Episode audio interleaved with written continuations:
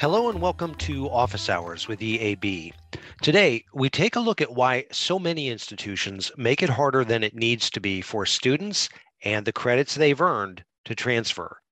With so many schools today facing both lower overall enrollment and dwindling transfer enrollments in particular, there's never been a better time to tackle this problem. Our experts examine the changes you need to make to remove institutional barriers usually tied to process and technology, to make your university more transfer friendly. Give these folks a listen and enjoy.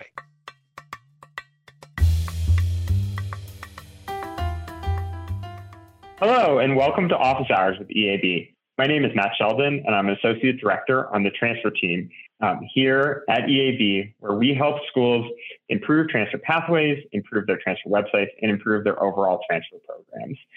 If you're tuning into this podcast, I'm not telling you something that you don't know, but Transfer is a challenge right now. We have a system that is broken. Um, our students are unable to find the answers to key questions about how they transfer. And we want to ensure at EAB that we are helping these students find their best fit institution. Um, I am joined today uh, with my colleague and our director of our transfer team, Allison Akalanu. Allison, would you mind telling us a little bit about yourself? Hey, Matt, thanks for that. Uh, my name is Allison Akalanu, and I lead our transfer portal division here at EAB. That includes helping our partners implement our uh, technology solution and also side support resources uh, to ensure that they're implementing the right um, services to become a transfer friendly institution because we know that technology alone uh, can't solve this problem, but the people and process behind that technology um, are really can be the drivers to that. So, um, Matt, before we get started, yeah. uh, you and I have worked with each other for a while now. And you know, one of my favorite things to do in our conversations together is really spitball about random things happening in our world.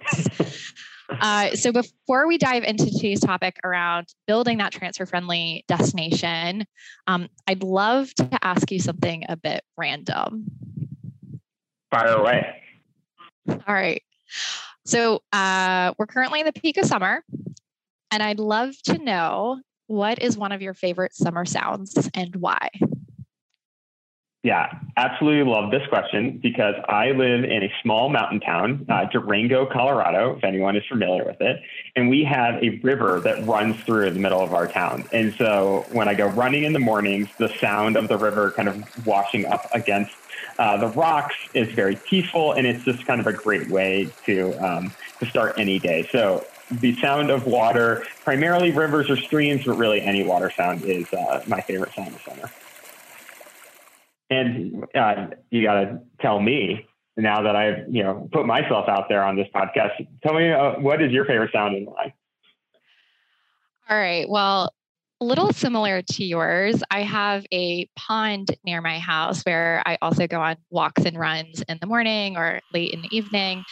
And it is very common for me to hear the loud and rambunctious uh, chirping and or croaking of the local frog pocket frog population here uh, in Maryland, and uh, it's just a lovely sound to hear. It's it's quite relaxing, and uh, they're particularly strong after some summer rain that comes in, and um, yeah, and I think it's a bit nostalgic for me as well. Okay, and now that people are a little bit more familiar with us, where we live, what our favorite summer sounds are, I think one question, Allison, I get asked all the time. I, people are just surprised that we have this incredible transfer team, the work we do at the portal, the work we do on best practices. Would you mind giving the listeners just a bit of understanding? You know, how did we get into this work? What is kind of EAB's role within the transfer space? Absolutely. So, for those that don't know, back in 2014, uh, EAB conducted a research study, pretty in depth, where we surveyed and talked to uh, vice presidents of enrollment management, conducted strategic conversations with uh, community college presidents alongside of university presidents, and um, conducted a number of interviews with uh, students looking to transfer, thinking about transfer, or have already transferred. That resulted in a study, which uh, we can provide in a link uh, from this podcast called "Paving the Path: Paving the Pathway to Transfer." And um, from that work, we identified a couple of themes. Um, we know that transfer students, like other non traditional populations, uh, can be very difficult to reach. Uh, oftentimes, they're either unengaged or come much later in the process of the enrollment funnel. Um, oftentimes, uh, I know many of my partners right now in kind of the middle of summer are doubling down on transfer enrollment efforts for the upcoming fall. Uh, and so transfers are much later in the cycle, and identifying who those stealth shoppers are um, was a, a key theme and key problem that our partners were thinking about. The other key theme that was uh, pulled up in this research was this concept of keeping students on track to transfer and also thinking about those academic planning components that go into successful transfer and or transition across institutions uh, and ultimately, um, lots of research was kind of done uh, simultaneous to EAB's efforts um, by other partners out in the field. And I think one of the staggering statistics that we uh, point to and reference quite frequently is that 80%, around 80% of community college students express interest in transferring, but ultimately 25% of those students actually do. And so we had to ask ourselves, why is that? and uh, gave us room to pause and think about uh, the potential causal factors into institutional barriers to transfer. And that's ultimately what led us to building a transfer consulting and advisory practice and uh, support technology, uh, which is in place today, our, our transfer portal yeah, I think it's it's really kind of very exciting to see what we've been doing over the last eight years. So um, thanks kind of for that background. Uh, so Matt, the transfer landscape is radically different than it was eight years ago when we did this study. Uh, and I know you spend a lot of time day in and day out uh, looking at the latest research, talking to partners. So what are you seeing now? What are some of the key trends? Yeah, absolutely. I, I think, you know, high level, everyone knows how challenging it is out there within the, the current transfer landscape. I, am not telling folks anything that they don't know. Um, but I really want to kind of put that into context for folks. So, one of the things that we see a lot is that when EAB started this work, in 2014, that was really a high watermark for transfer. Um, between 2014 and 2019, we did see a little bit of uh, decline held steady across the board. Some schools were up, some schools were down, but you know, nothing major um, happened. COVID has made the transfer work that we all do extremely challenging. Um, and so, what does that kind of mean in terms of, of actual data and actual statistics that folks on the line can kind of take away and talk to their um, their teams about? So we put into context what's going on in the transfer space. So between 2019 and 2020, we lost about 191,000 transfer students across the board. So these are students that didn't go from a two to a four year institution, from a four to a four year institution, or from a four back to a two year. They just completely fell out of the funnel. What was really fascinating then is that between 2020, fall of 2020, and fall of 21, things actually held steady. Um, we didn't lose uh, very many students, about 11,000 or about 1% of the overall transfer population. Um, and I think myself, all of the researchers here at EAB, were kind of scratching our heads because we were wondering, you know, we're seeing that community college declines are double digits every semester since this um, have been double digit declines every semester since um, COVID started. So, what is going on within the market? Why is transfer kind of holding steady? Um, and we're going to link this in the show notes, but that kind of floor that we had seen propped up this past fall fell um, fell out. Um, kind of fell, the floor fell out from underneath us this past spring. So we saw a 16% decline from spring of uh, 21 to spring of 2022. Um, so significantly down across the board. As I'm talking to folks um, currently, we know it's still early in the process. July and August are always the biggest months for recruitment, but people are down again, and we're uh, definitely expecting to see a, a significant decline. The one area that I do want to point out to folks um, as they're thinking about, okay, like, yeah, great, you know, we all know things are down. Um, what does that mean for me? The thing I want people to kind of really think about the fact that with the decline in enrollment, there has been one area where uh, transfer enrollment has gone up, and that is at highly selective and flagship institutions. So not only are we losing students out of the community college pipeline, but we're also starting to see schools that have not traditionally focused on transfer uh, making a significant effort to um, recruit more transfer students. So as you are thinking about ways that you can kind of improve your overall transfer programs, know that it's a very competitive market and you know rise to meet that challenge. Um, Allison, anything else that you're kind of seeing there?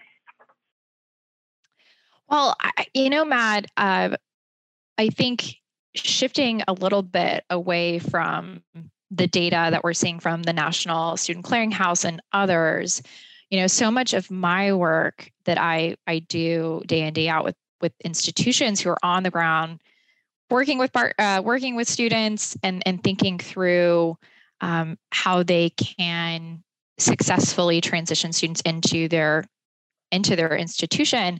Uh, I do this exercise commonly uh, and and asking partners what their up at night issue uh, transfer issue is. Uh, and actually, Matt, we mm-hmm. do this a lot when we're you know out on the road talking to folks, doing conferences and presentations. And we've been collecting anecdotal feedback now for over four or five years.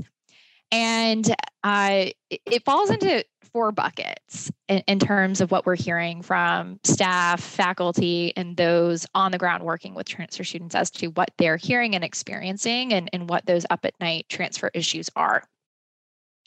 The first is plays into really what you were just speaking to uh, the actual enrollment uh, transfer market and uh, the unpredictability that COVID has laid on these institutions uh, in, in bringing their actual transfer numbers up or even just stabilizing. Um, and part of that has been uh, thinking about their strategy given the increasing limited resources that they have at, at their fingertips. Um, the other component in thinking about the enrollment landscape is uh, community college decline. So I know you, this is kind of plays into that larger number that you were talking about. Um, but when uh, their top feeders are not seeing the growth or stabilization of their own students, it's hard to translate that into um, a population that you can then pull from. The second big area that uh, we hear about is around admissions and just general staff capacity concerns. Uh, we know that the types of admissions activities that happened across the last couple of years have been radically different, um, moving from traditional mechanisms of in person visits, campus visits, tabling events, that type of thing, uh, to not being able to go on campus at all and uh, having to invest in virtual and or uh, kind of remote resources to uh, provide um, admission support.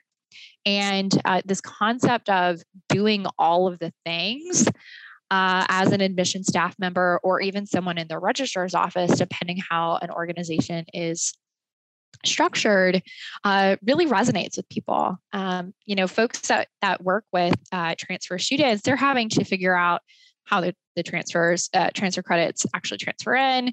They're trying to figure out how much financial aid is remaining for that particular student, depending on uh, what they've already used in the past. And sometimes these are students who are coming directly from another institution, but sometimes they might be uh, more non-traditional or adult learner degree completer students who are coming back and have credit.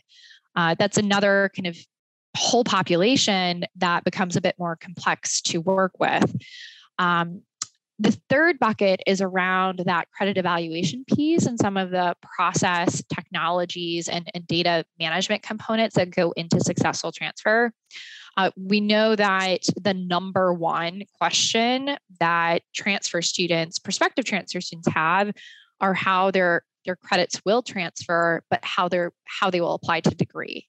And what might seem like a pretty simple question is actually pretty complex for admission staff in particular to answer uh, because uh, you, uh, as you can probably imagine, uh, degree degrees are constantly changing. Degree requirements change year to year. Uh, schools are updating their catalog. Uh, they may not be synchronized across the institution. It may not be centrally located. there's a lot of moving parts that go into that piece, but then how they translate uh, the degree requirements alongside of the course equivalencies into their systems to create automations and, and processes uh, are things that a lot of schools have yet to invest in.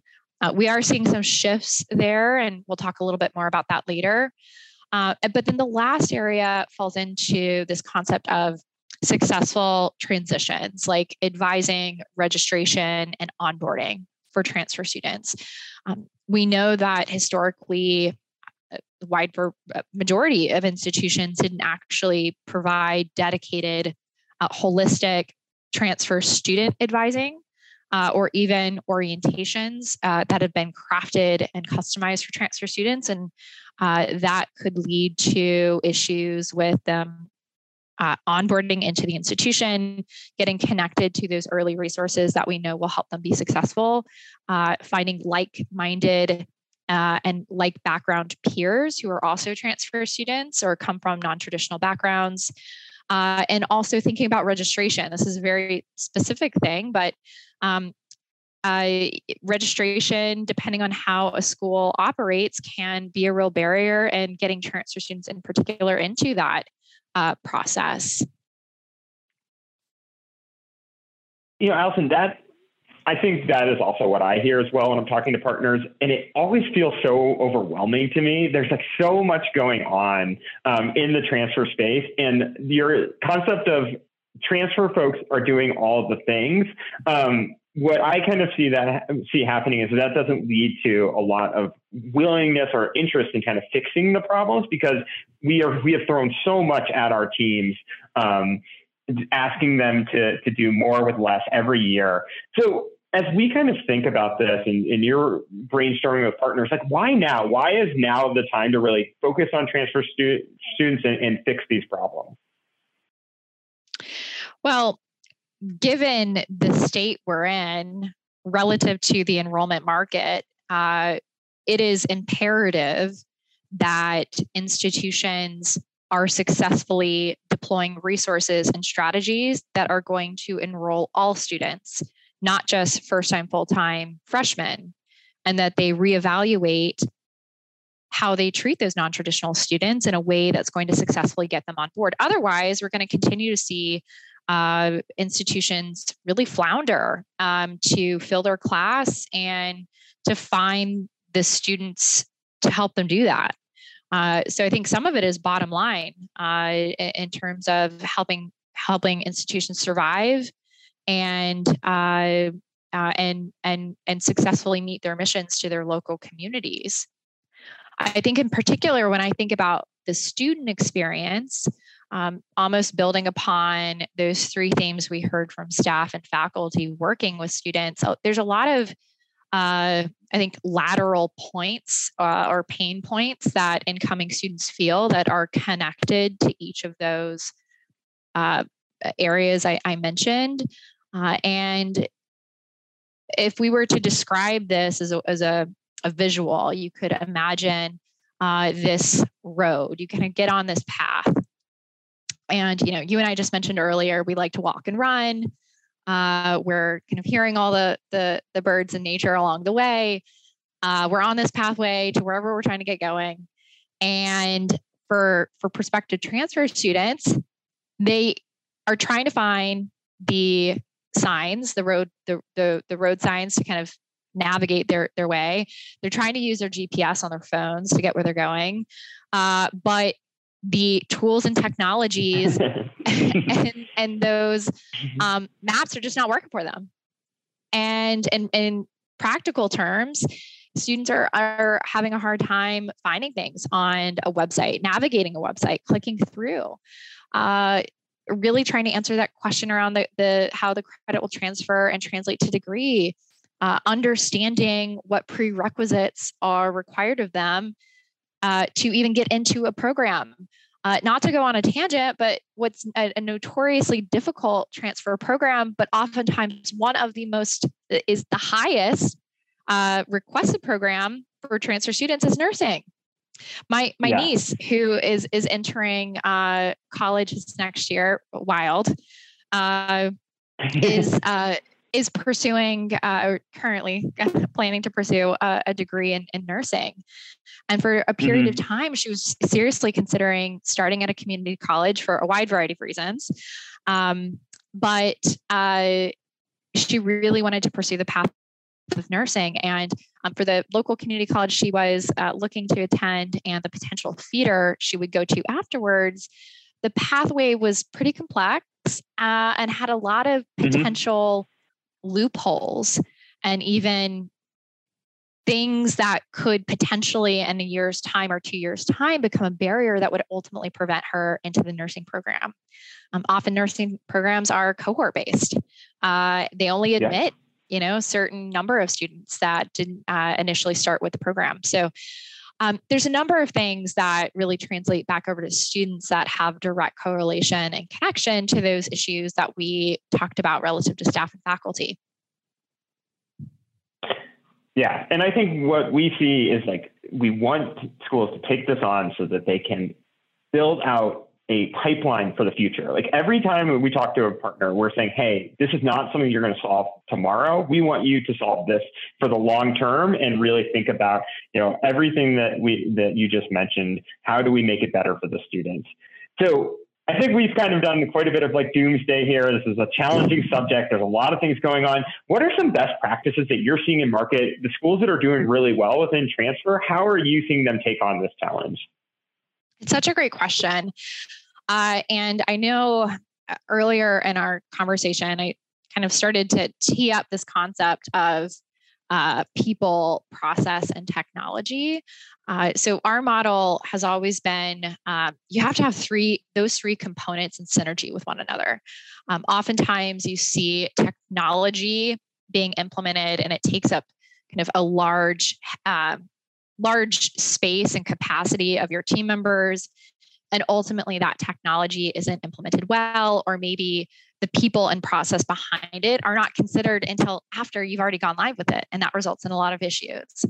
Uh, so for us when we think about transfer best practice it's layering those three components um, together in equal fashions um, such that uh, you're using technology as a lever for change and for instituting and capturing and documenting processes that uh, transfer students uh, can benefit from and your staff and faculty can also benefit from.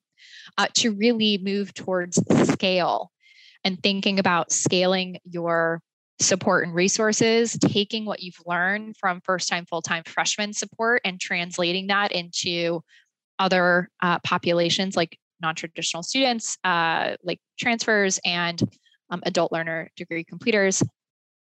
And from that, we've developed a framework uh, that really centralizes around seven best practice areas across a student lifecycle.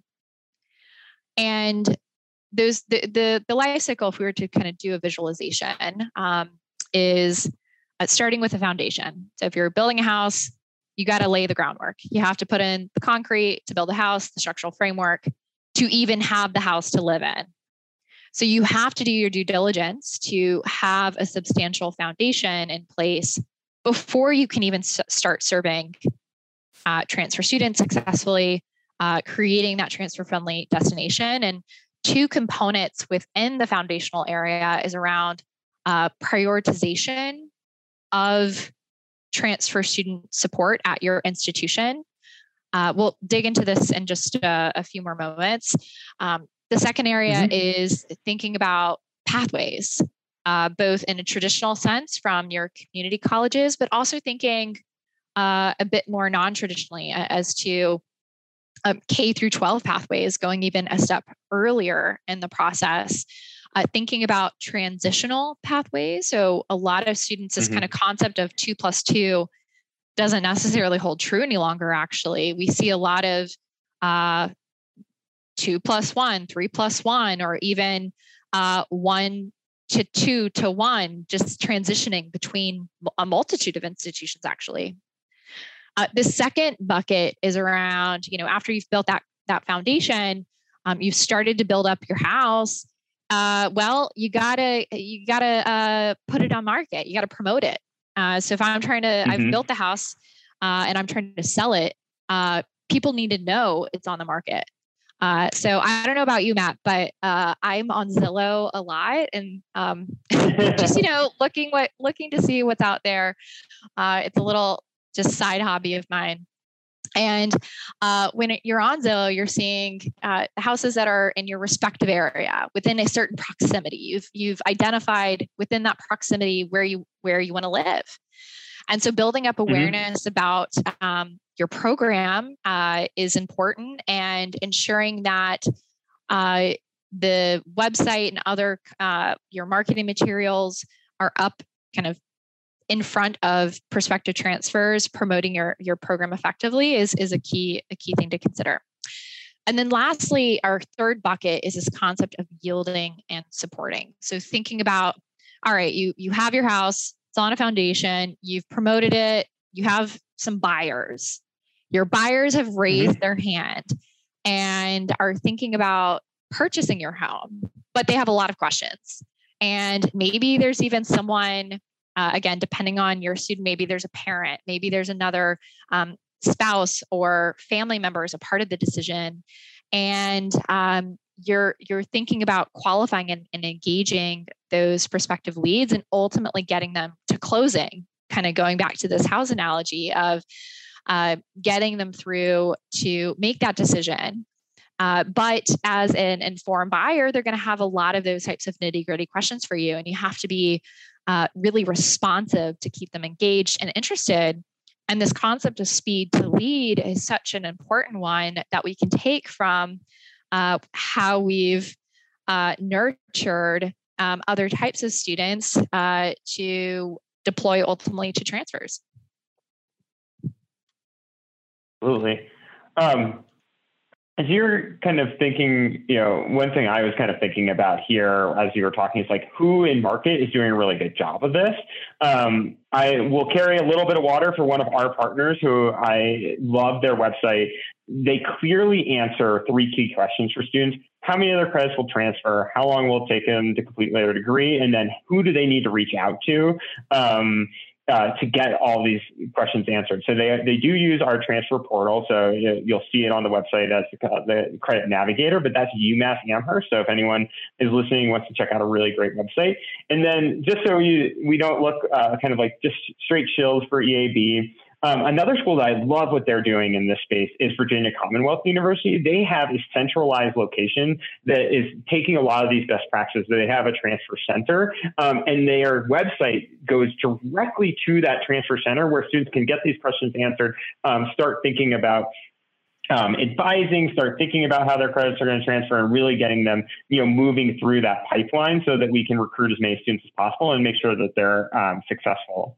Um, kind of switching gears a little bit, as you are seeing folks in the market, you know, we've talked about some of these best practices. Um, you know, could you talk a little bit about that handoff for the student transition process? So this is, I think, where you know we talk about the foundation, we talk about awareness.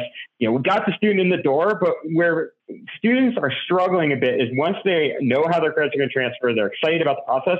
Getting them enrolled in classes and things like that can be be a pretty big pain point for for institutions.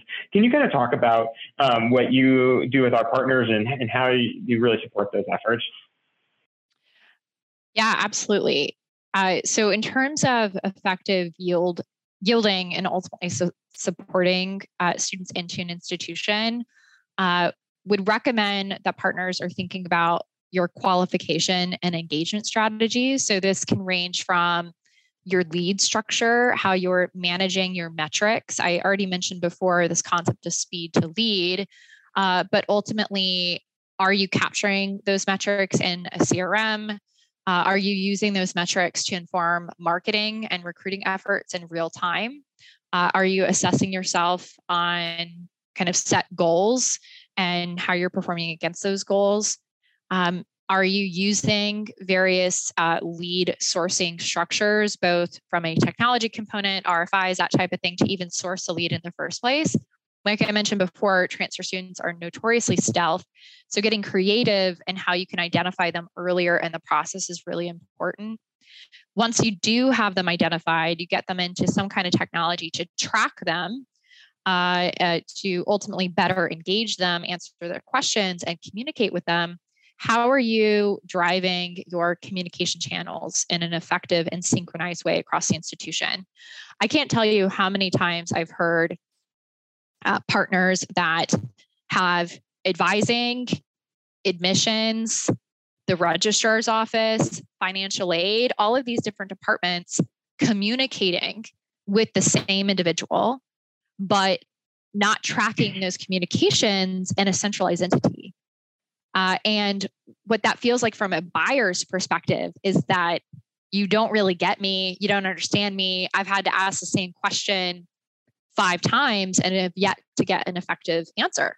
So we're working with this generation of of humans that have been exposed to the internet from uh, early, early, uh, early on, um, from children, really, from kind of early ages, and even for you and I, Matt, uh, we've been mm-hmm. normed mm-hmm. to uh, expect a response from companies and vendors within seconds.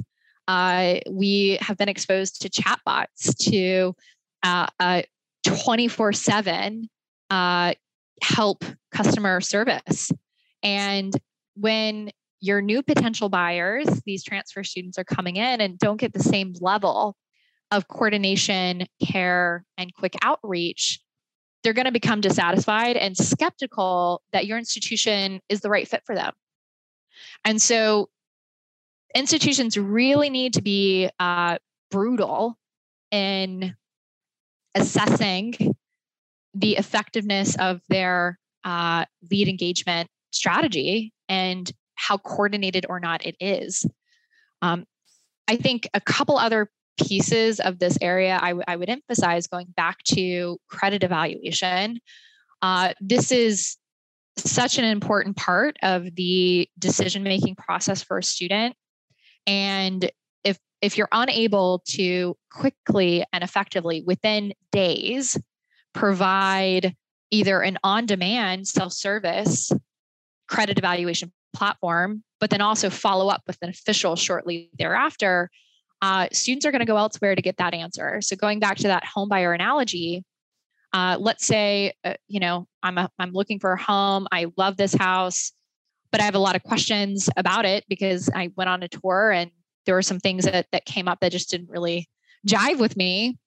If if the if the seller doesn't respond to me in in weeks, months, to core questions. I'm like, I'm gonna go elsewhere. Like I'm, I'm trying to transfer in in a couple of weeks. And so so again, um, getting those key questions answered in a timely way is really important, and ensuring that the information is uh, consistent across your buyers is, is also important. And that goes back to uh, ensuring that your data and technology is up to par really and and that you're storing this data in a way that can be consistently reused uh, and again create scale across your processes. So by storing course equivalency data building rules investing the upfront uh, human uh, people components into doing that uh, it's ultimately going to help you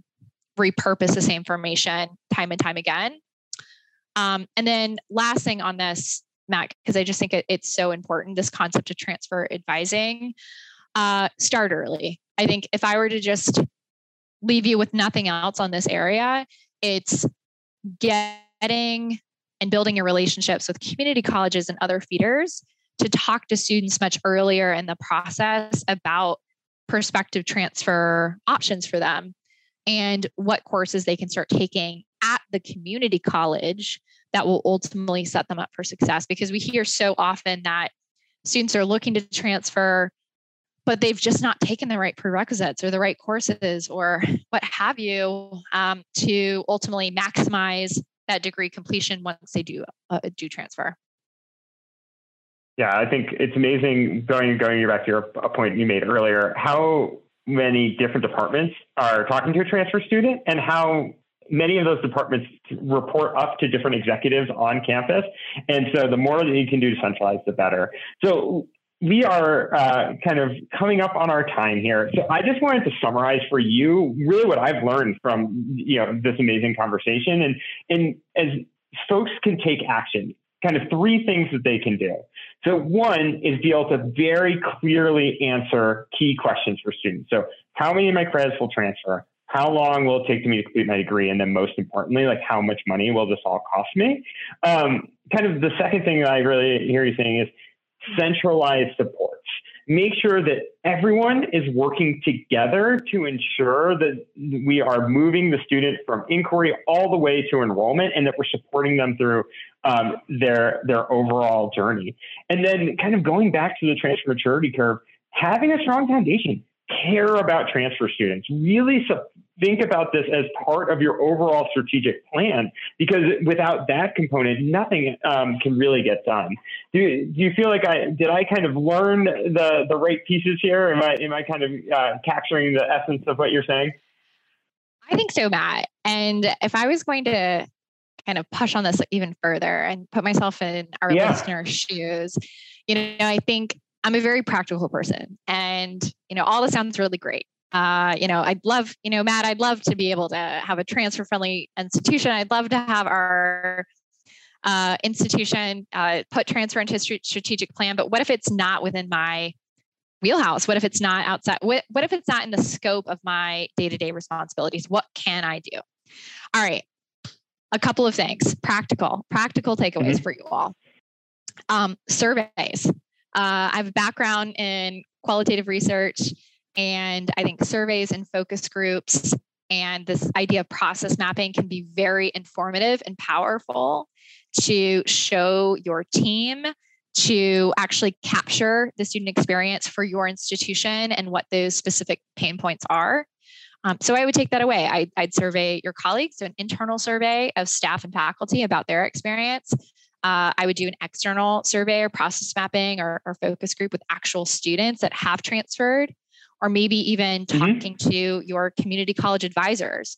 Um, there are some times uh, where eh, community colleges, I, I, didn't mention this before, but in a past life, I worked very closely with community colleges. And I know that um, in the world of transfer, sometimes there's still this lingering fear or belief that their students are getting poached or stolen.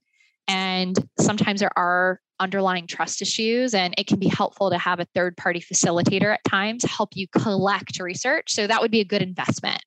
You know, hiring mm-hmm. uh, a contractor or consultant who's not affiliated with your university to actually talk to your partners uh, in a neutral capacity. Um, I would audit your website and other materials. Uh, if you have any student workers, even if they're, they're not transfer students, just ask them to go in to your websites and try to pretend like uh, to kind of do a scenario of pretending like they they want to transfer into your school or they're looking to transfer out or whatever you're trying to evaluate. And uh, just make notes of pros and cons like what went really well what didn't and and make note of that. Mm-hmm. um, and then the last thing i would say is very practical uh, in terms of gathering data. Um, IPEDS has a lot of really good data. Now, uh, I won't go on my rant about this particular topic, um, but uh, if you don't collect data from your partners or other feeders, this is a good, at least, starting place to see of proximate community colleges what majors are they actually conferring degrees so when you're thinking about program growth and opportunities, you can go to this national database and see it's a couple cycles old, right? I think right now, fall 2020 is what this is currently published. Um, but that's another tangible takeaway for folks to think about. Uh, well, thank you. That I think like that really helps kind of think about how do we move the ball forward. So, everyone on the line listening um, in your car or on your run, thank you so much for joining us for uh, this episode of EAB Office Hours. As you can tell, Allison and I absolutely love talking about transfer. So, just want to put in a, a couple of uh, notices for everyone how they can get in touch with us. Um, we will ha- have our bios. Um, our, our bios are available on the EAB website. Um, we will also be presenting um, as a pre-conference session at NACAC in Houston this year. So um, would love to dive deep with you about how you can get everyone on campus to support transfer students. The uh, title of the session is It Takes a Village. So uh, kind of going back to that area of how many folks are touching the uh, and supporting the transfer uh, recruitment areas. Um, if you are not going to NACAC, we do a series of webinars throughout the year, and we're always available to talk one-on-one. So thank you so much, and Allison, thank you as well. Look forward to meeting folks who listened in. My pleasure. Thanks, everyone.